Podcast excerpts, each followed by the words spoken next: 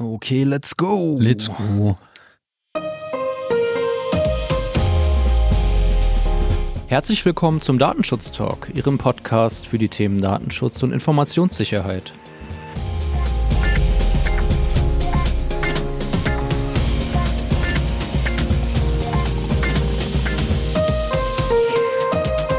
Heute ist Freitag, der 24. November. Ähm, mein Name ist David Schmidt und ich begrüße Sie wieder ganz herzlich zu einer neuen Folge des Datenschutz Talks. Und bei mir ist heute mein lieber Kollege Markus Zechel. Hallo David, ähm, du hast es gerade so betont, November. Ich hatte schon gedacht, du sagst Movember und wollte gucken, ob du einen Moustache trägst. hast du dir einen wachsen lassen? Ja, ich ich habe einen, aber ich habe den Rest nicht wegrasiert. Ah, okay. Deswegen ist es per Definition, glaube ich, keiner. Ja, ich trage ja auch seit Jahren schon Vollbart und freue mich dann immer, wenn ich im November dann auch sagen kann, ich habe einen Moustache. Das, ja. Ja, Markus, ich glaube, ich kann schon mal ankündigen, dass wir in dieser Woche nicht ganz so viele Themen haben, aber die sind natürlich trotzdem spannend. Welche spannenden Themen hast du uns denn mitgebracht? Ich würde was zum Thema Third-Party-Cookies sagen. Dann habe ich was zum Thema Real-Time-Bidding und einem Spionagetool dabei.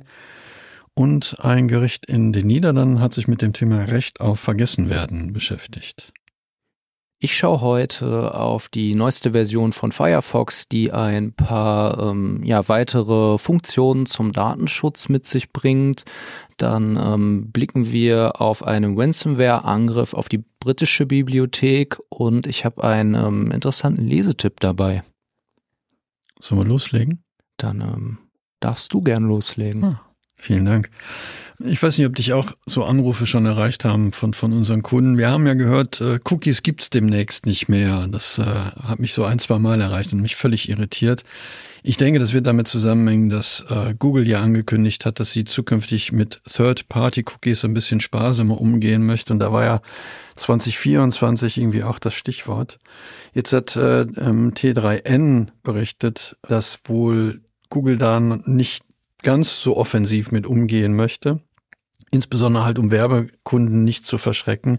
Deswegen wird die Umstellung bei Google ein bisschen weniger schnell funktionieren. Also am Anfang 2024 wird man mit einer Testphase mit einem Prozent der Nutzerinnen beginnen wollen, um dann zu gucken, ob man zukünftig wirklich auf Third-Party-Cookies verzichtet. Die Diskussion darum ist ja relativ lange schon das Thema Cookies und Third-Party-Cookies. Wir haben das ja auch gesehen, dass man da immer überlegt hat, ob man eventuell von gesetzgeberischer Seite dagegen vorgeht. Und deswegen gab es ja irgendwelche Allianzen, wo sich auch die Anbieter von, von Browsern unter anderem darauf verständigt haben, zukünftig äh, Möglichkeiten anzubieten. Also es wird noch nicht, noch nicht so sein, dass in absehbarer Zeit das Thema Cookies wirklich vom Tisch ist. Wir werden uns damit noch ein bisschen auseinandersetzen müssen. Und ich glaube, deswegen geht auch deine nächste Nachricht so ein bisschen in die Richtung. Ja, genau. Also auch Firefox geht nicht davon aus, dass ähm, das Thema Cookies so schnell vom Tisch sein wird. Und ähm, deswegen hat man jetzt bei Firefox ein paar neue Funktionen implementiert in der neuesten Version, Firefox 120 schon. Wir haben uns etwas gewundert, dass es schon so viele Versionen gibt in der Vorbereitung. In dieser neuen Version werden ähm, neue Optionen gegen das Tracking angeboten. Zum einen soll es eine Funktion geben, mit der URLs beim Kopieren um Bestandteile bereinigt werden, die zum Tracking genutzt werden. Die Funktion trägt den treffenden Namen Link kopieren ohne Side-Tracking und ähm, URLs werden ja gefühlt immer länger und das liegt daran, dass eben in diesen kleine Schnipsel aufgenommen werden, die sich auch zum Tracken, Tracking eignen und dazu genutzt werden. Und äh, diese neue Funktion soll eben diese Schnipsel erkennen und sie dann während des Kopiervorgangs löschen. Außerdem kann in der neuen Firefox-Version in den Einstellungen unter Datenschutz und Sicherheit die sogenannte globale Datenschutzkontrolle aktiviert werden. Ähm, zur Auswahl steht dann, Webseiten anzuweisen, Daten nicht weiterzugeben und äh, Webseiten eine Do Not Track-Anfrage zu schicken. Die Funktion versucht dann automatisch entsprechende äh, Auswahlen in aufpoppenden Cookie-Bannern zu setzen. Das ähm, ist alles, finde ich, eigentlich eine ganz gute Sache, die sich lohnt zu testen. Nachteil könnte halt vielleicht sein, ähm, dass die Banner dann wieder noch komplexer werden, weil das Katz- und Maus-Spiel muss natürlich weitergehen zwischen ja, Do Not Track-Funktionen und den Bannern selbst. Ich habe fast das Gefühl, wir hätten eigentlich eine, eine Cookie-Folge rausmachen können oder so, weil meine nächste Nachricht beschäftigt sich in ungefähr auch mit, mit dem Thema. Die irische Non-Profit-Organisation Irish Council for Civil Liberties hat nämlich ein Überwachungstool aufgedeckt, ähm, das heißt Patterns, und bei dem werden Real-Time-Bidding-Daten genutzt, um entsprechende Profile zu erstellen. Die Organisation hat offensichtlich nach eigenen Aussagen Zehntausende von Seiten durchsucht, auf denen diese RTB, also Real-Time-Bidding-Daten zur Verfügung gestellt werden und hat dabei äh, entdeckt, dass hier sensitive Daten von Militärangehörigen und Politikern genutzt werden.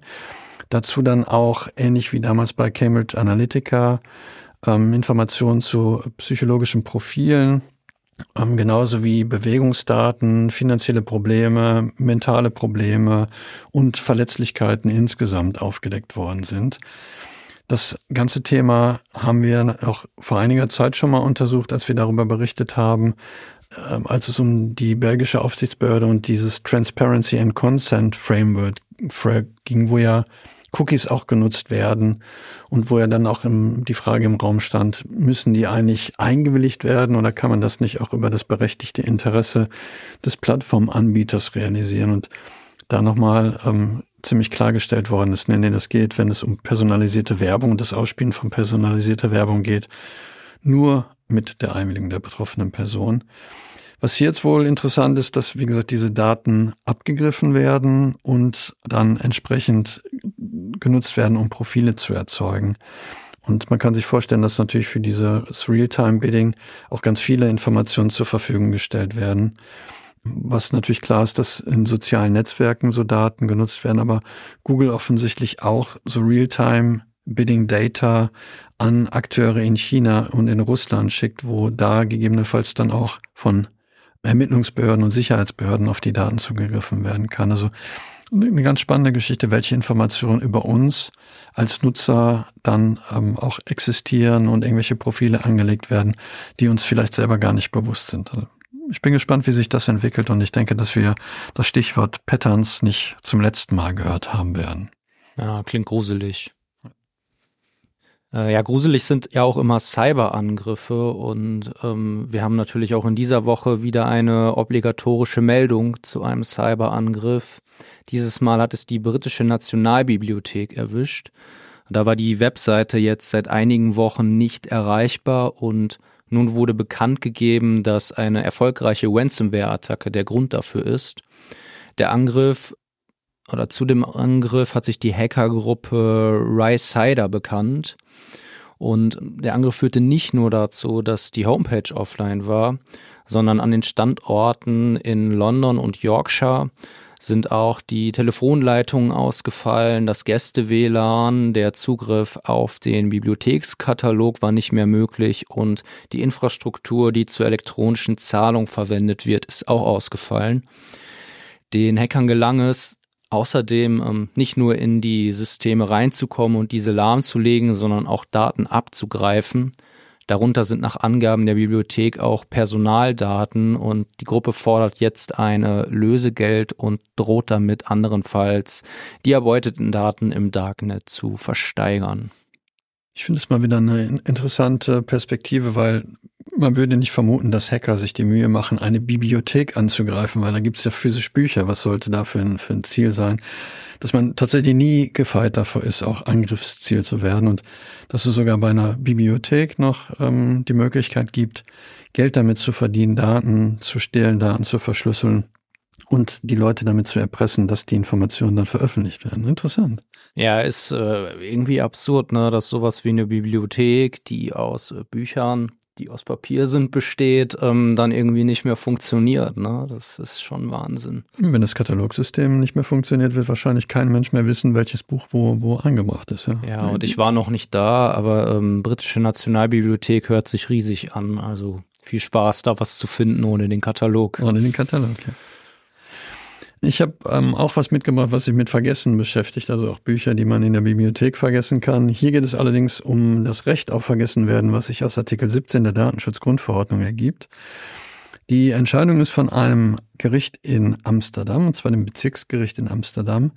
Die haben nämlich im Rahmen eines Verfahrens die Interessen der Parteien gegeneinander abgewogen und hier war es offensichtlich die ING Bank, die ein Kreditregistrierungssystem betreibt und einer, ähm, einem Kunden der ING Bank, der sein Recht auf Löschen nutzen wollte. Und ähm, scheinbar hat man sich nicht ähm, außergerichtlich einigen können, deswegen durfte sich das Amtsgericht mit der Frage beschäftigen.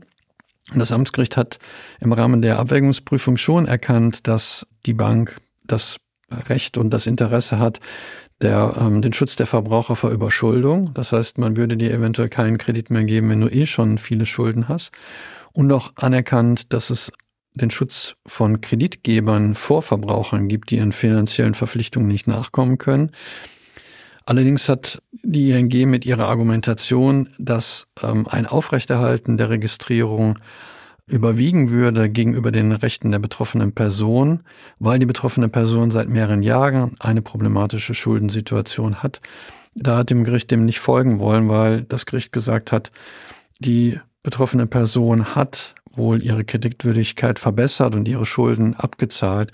Und deswegen könne die Bank eben nicht an den Daten festhalten, weil ich denke, da sind wir uns alle klar. Genau dafür ist ja nun mal das Datenschutzrecht da, die betroffene Person in ihren Rechten und ihren Freiheiten zu schützen. Und wenn ich geschafft habe, meine Weste weiß zu waschen, dann sollte niemand mehr kommen können und sagen, ja, ja, jetzt ist die Weste weiß. Aber vor 25 Jahren war das mal eine ganz andere Geschichte. Und ich glaube, in die Richtung kann man das Urteil auch nur begrüßen, ähm, um deutlich zu machen, dass irgendwann einmal gut ist.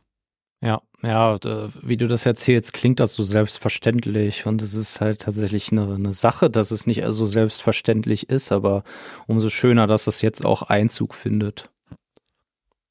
Das war es eigentlich mit meinen Themen schon. David, hast du noch was? Ja, ich habe noch den ähm, versprochenen Lesetipp ah. dabei. Ähm, der kommt dieses Mal wieder vom EDPB. Ähm, der EDPB hat eine erste Fassung seiner Guidelines zum Anwendungsbereich von Artikel 5 Absatz 3 der E-Privacy-Richtlinie veröffentlicht und die öffentliche Konsultation läuft noch bis zum 28.12. Der Artikel 5 Absatz 3 E-Privacy-Richtlinie regelt ja unter welchen Voraussetzungen eine Einwilligung für die Speicherung von Informationen in Endgeräten oder für den Zugriff auf solche gespeicherten Informationen erforderlich ist. Und in Deutschland wurden diese Bestimmungen im ähm, Paragraph 25 TTDSG umgesetzt. Ich finde ganz schön auf den ersten Blick in dieser Richtlinie, äh, in dieser Guideline, dass der EDPB auch nochmal auf andere Technologien als nur auf Cookies eingeht. Die Richtlinie wird ja umgangssprachlich immer die Cookie-Richtlinie genannt, bezieht sich aber natürlich auch auf andere Technologien, wie zum Beispiel Pixel oder Server-Side-Tracking und ähm, das wird in der Praxis oft vergessen. Jetzt hast du mir natürlich die Pointe so ein bisschen versaut, weil ich sagen wollte, damit können wir das Thema Cookies dann auch ans Ende stellen. Also haben wir wieder den Bezug zur Cookie-Richtlinie. Aber ne, ich, ich denke, Schön ist, dass diese Use Cases hier nochmal aufgezeigt werden in dem Papier. Das übrigens ja noch nicht final ist, wie du schon gesagt hast, sondern tatsächlich für die öffentliche Konsultation noch, noch bis 28. Dezember eben zur Verfügung steht. Und da kann man noch seinen Senf zu abgeben, um das mal wieder zu benutzen. Habe ich schon lange nicht mehr gesagt. Das stimmt. Und damit hätten wir unseren Senf für diese Woche zumindest beigetragen. Außer dir äh, ist noch was spontan eingefallen? Nichts, was ich hier im Podcast mitteilen möchte. Vielen Dank. Dann äh, bedanke ich mich ganz herzlich bei dir, Markus, und bedanke mich natürlich auch wieder bei unseren Zuhörerinnen und Zuhörern. Wir wünschen Ihnen, falls Sie uns am Freitag hören, ein schönes Wochenende und wenn Sie uns erst am Montag hören, einen guten Start in die neue Woche und wir hören uns. Auf bald. Bis bald.